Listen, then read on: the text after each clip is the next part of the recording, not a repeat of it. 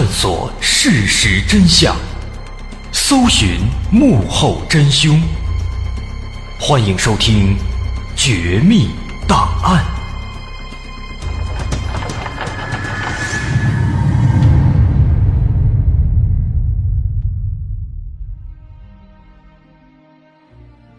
还原事实，探索真相。欢迎您继续关注《绝密档案》，我是大碗。在上回我们说到，洪若潭在家庭和经济原因的双重打击之下，决定携家带口共赴黄泉。而我们现在也基本已经确定，洪若潭夫妇俩应该就是自杀的。而至于说他们的三个孩子是不是真的也被他们杀害了，他又是怎么做到的？哎，这些。是我们今天将要还原的内容。那目前来讲呢，可以说我们已经大概的搞清了洪若潭的作案动机。而警方这边呢，根据现场的诸多线索，其实也基本推测出了洪若潭夫妻二人他们自杀的前后过程。首先，警方在洪若潭的卧室里。发现了微量的喷溅型的血迹，后经检验发现血迹属于洪若潭。那么从这个血迹形状来判断，它属于喷溅式的很微量的血迹。这种情况的血迹什么时候会出现？一般来讲，是使用医用的针头注射器的时候，在向人体注射的时候会留下。那么由此，警方就推测。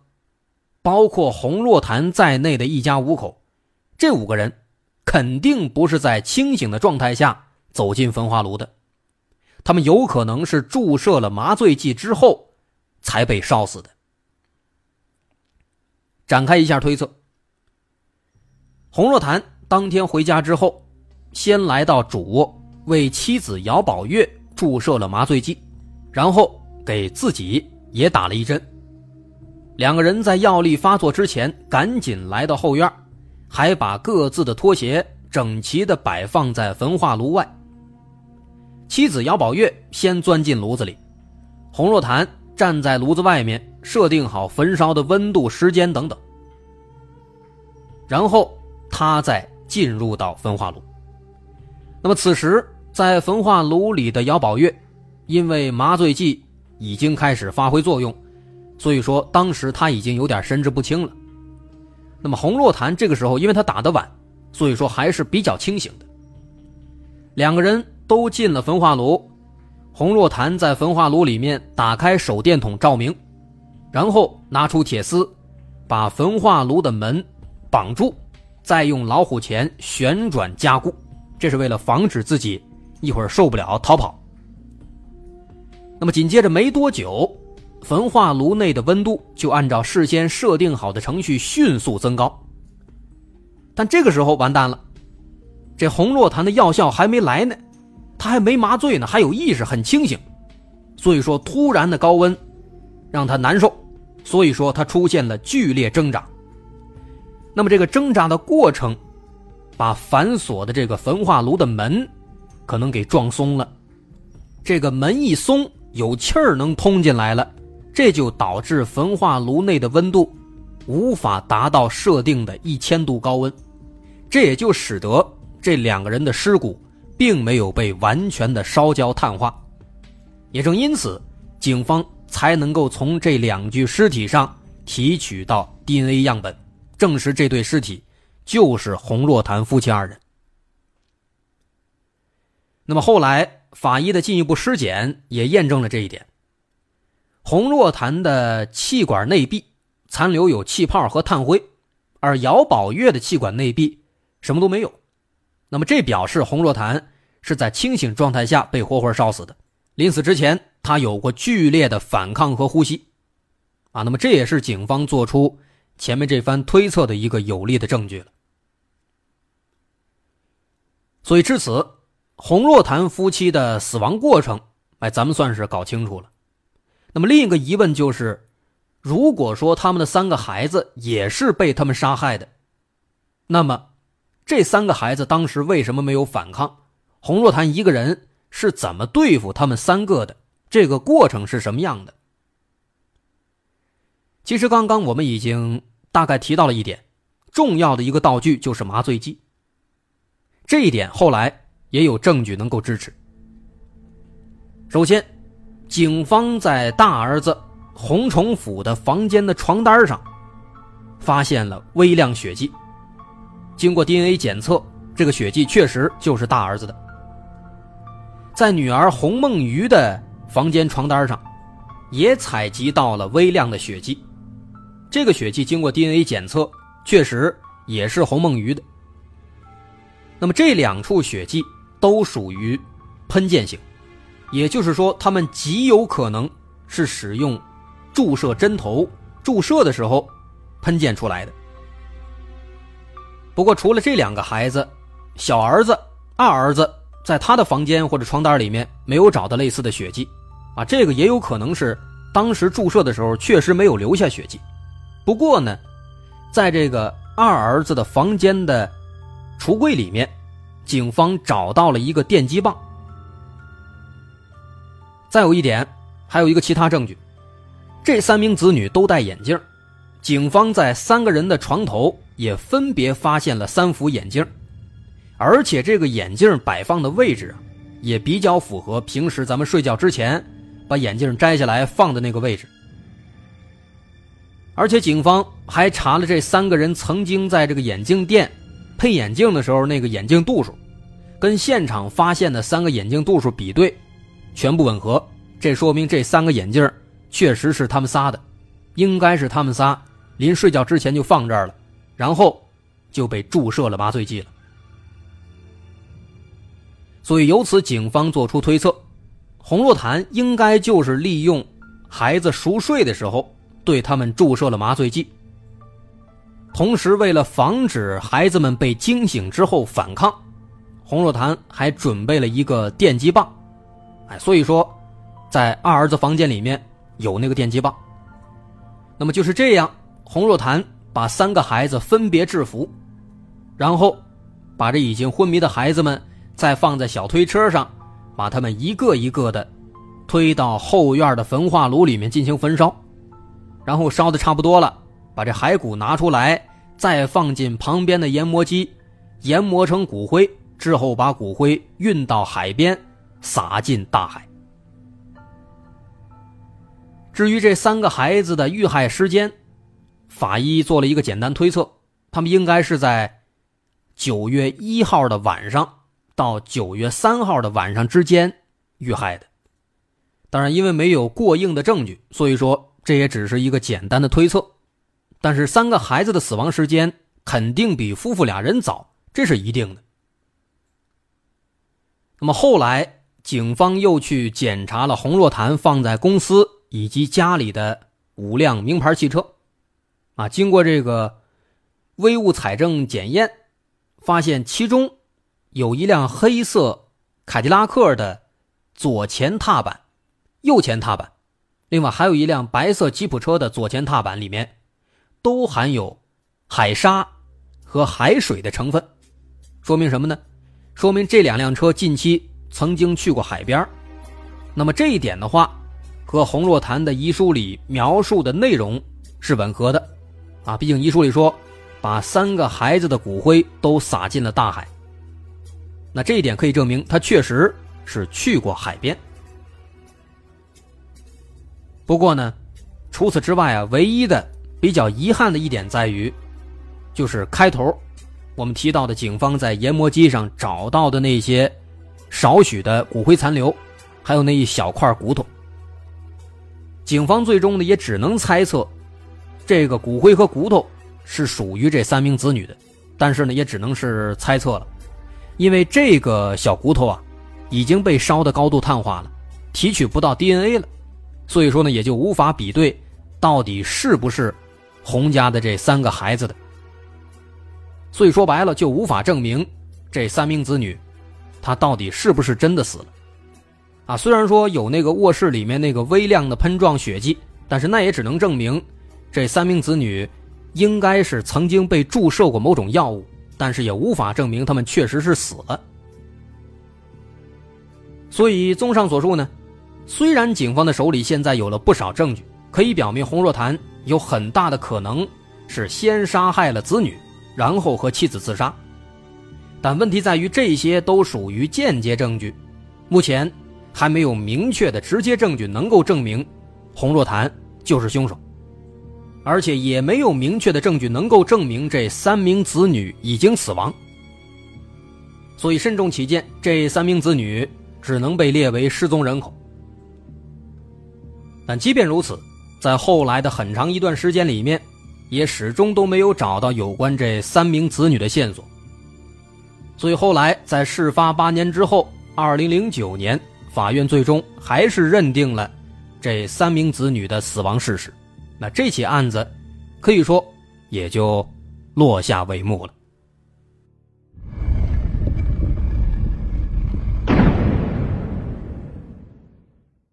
那么，伴随着这起案件的结束，洪家的这栋豪宅也就跟着出名了。毕竟死了五口人，所以这栋别墅很长一段时间之内呢，也没人敢靠近。也因此啊，一时间，有关这个鬼怪啊、玄幻之类的传说就出来了。咱们大概可以提这么几个：说当时在命案发生之后的第二年，也就是零二年，就有这个当地居民说。说晚上遛弯的时候啊，有一天看到这个洪若潭的鬼魂回来整理花园了，而且呢不是一个人回来的，他手上还牵着一只狼狗，那个狼狗就是当年被他杀死烧成灰的那个狗啊，这是其一。包括后来呢，还有这么一个记者兼摄影师啊，想搞一些大新闻，就晚上偷偷的翻墙进到了这个豪宅里面。想拍点照片结果没成想啊，他这个翻墙技术不到家，翻的过程当中不小心把这腿给摔断了，而且落地之后啊，听到这个空屋子里边黑乎乎的，有这么隐隐约约的奇怪的动静这家伙吓得他是汗毛直立啊，相机也不敢要了，赶紧起身一瘸一拐的又翻出去了。啊，等等类似的传言呢有很多，直到后来。二零零六年，啊，也就是案发五年之后，这栋豪宅被一位退休的医生叫李世杰买下了。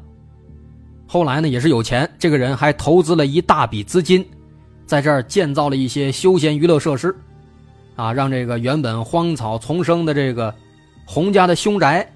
变成了一个休闲农场，啊，这才让这个地方逐渐的重新焕发生机。来玩的人呢也逐渐多了，那曾经发生在这儿的那起惨案，以及那些鬼怪的传闻，这也才逐渐的被人们淡忘了。那这个事儿到这儿呢，也才算是圆满的画了这么一个句号。那么这起案子说完了，但是说的这起案子，咱们还是不得不提一提跟他非常相似的另一起案子，咱们在节目早期说过的。台湾花莲五子命案，为什么要在这儿提这个案子呢？确实，这两起案子相似之处太多了，而且它的很多相似之处令人感到不可思议。两起案子相隔五年，案发地点不同，但是离奇之处却非常多。首先，第一个时间上就很奇怪，他们的案发时间都是。九月六号，洪若潭案件的案发时间是零一年九月六号，而花莲五子命案的案发时间，啊，案发时间被人发现的时间是九月八号，但是呢，后来法医研究发现死者的死亡时间也是在九月六号，啊，这是一个离奇的巧合。第二点呢，这两起案件当中都是有。五个人死亡。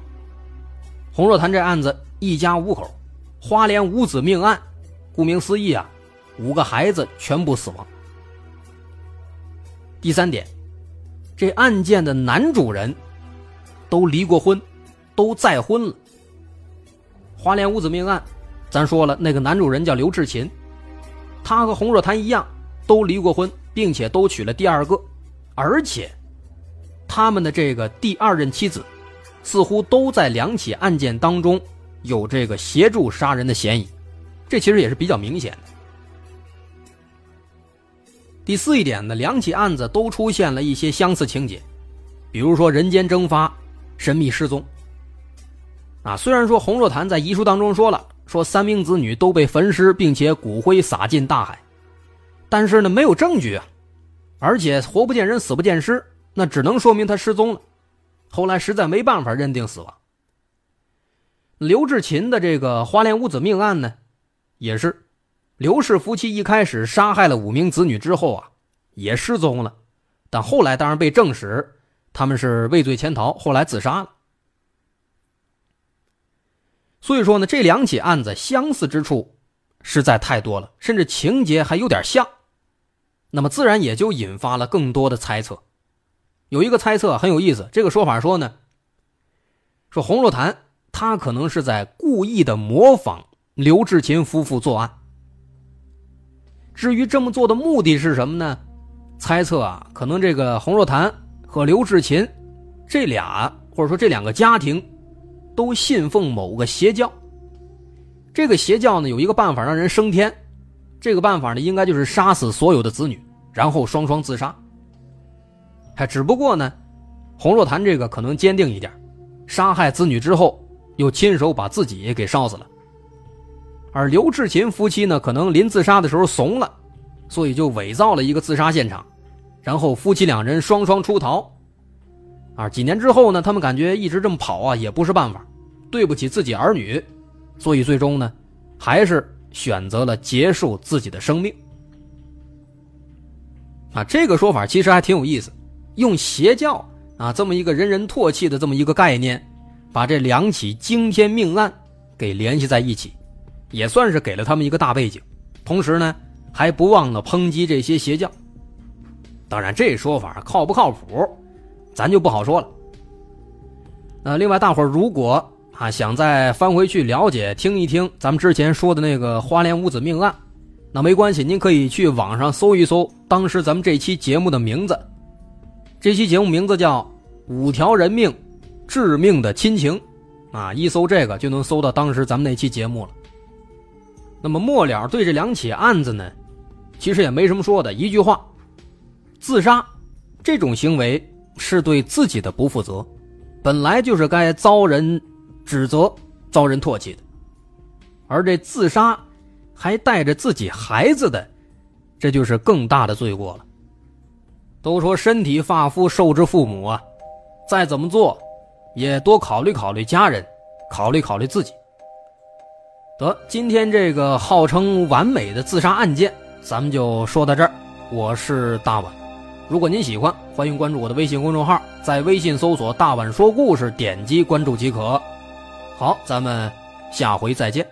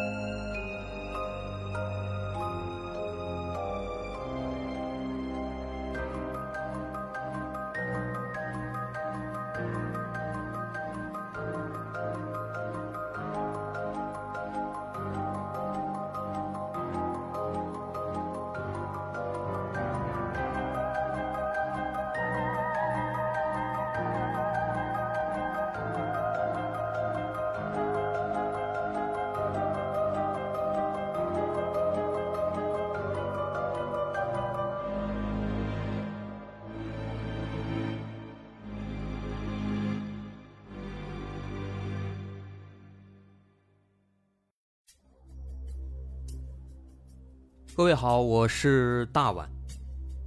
我们的《绝密档案》在喜马拉雅已经陪大家走过了一年多的时间，一年多的时间，我们更新了一百多期节目，在这一百多期的内容里，我们讲述了各种各样的怪奇事件。那在今后呢，我们也想尝试去做更多的其他类型的内容，比如一些自然怪象，比如有一些名人的黑幕。或者说是黑帮的发迹史，亦或是各种悬疑大案，以及更多的其他题材的探索。针对这些内容，目前我们也已经有了一个大概的规划，我们将会把这些内容做一个大概的整合，放在之后我们即将推出的一个新的专辑当中。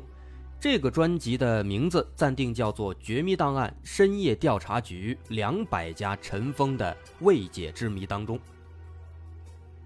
需要说的是，这个新专辑我们决定在喜马拉雅作为会员节目进行独家播出，总计有两百多集的内容。专辑上线时间将会在不久之后的九月九号。大家届时可以在喜马拉雅搜索关键词“绝密档案深夜调查局”，就能够找到这部新的专辑了。在上线前的这段时间当中，也欢迎大家添加我们喜马拉雅工作人员的微信：xmly 零三三零，也就是喜马拉雅四个字的拼音的首字母加零三三零，xmly 零三三零。添加微信之后。工作人员将会把大家拉进喜马拉雅官方的粉丝群，届时将会有不少福利活动，送喜点、送签名书等等其他惊喜在等着大家。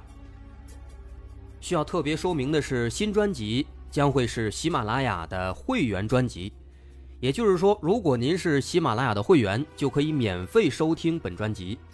目前，喜马拉雅的会员价格为每个月六块钱，六块钱就可以听到我们的两百多集故事。也是很划算了，希望大家能够多多理解，多多捧场。九月九号，我们不见不散。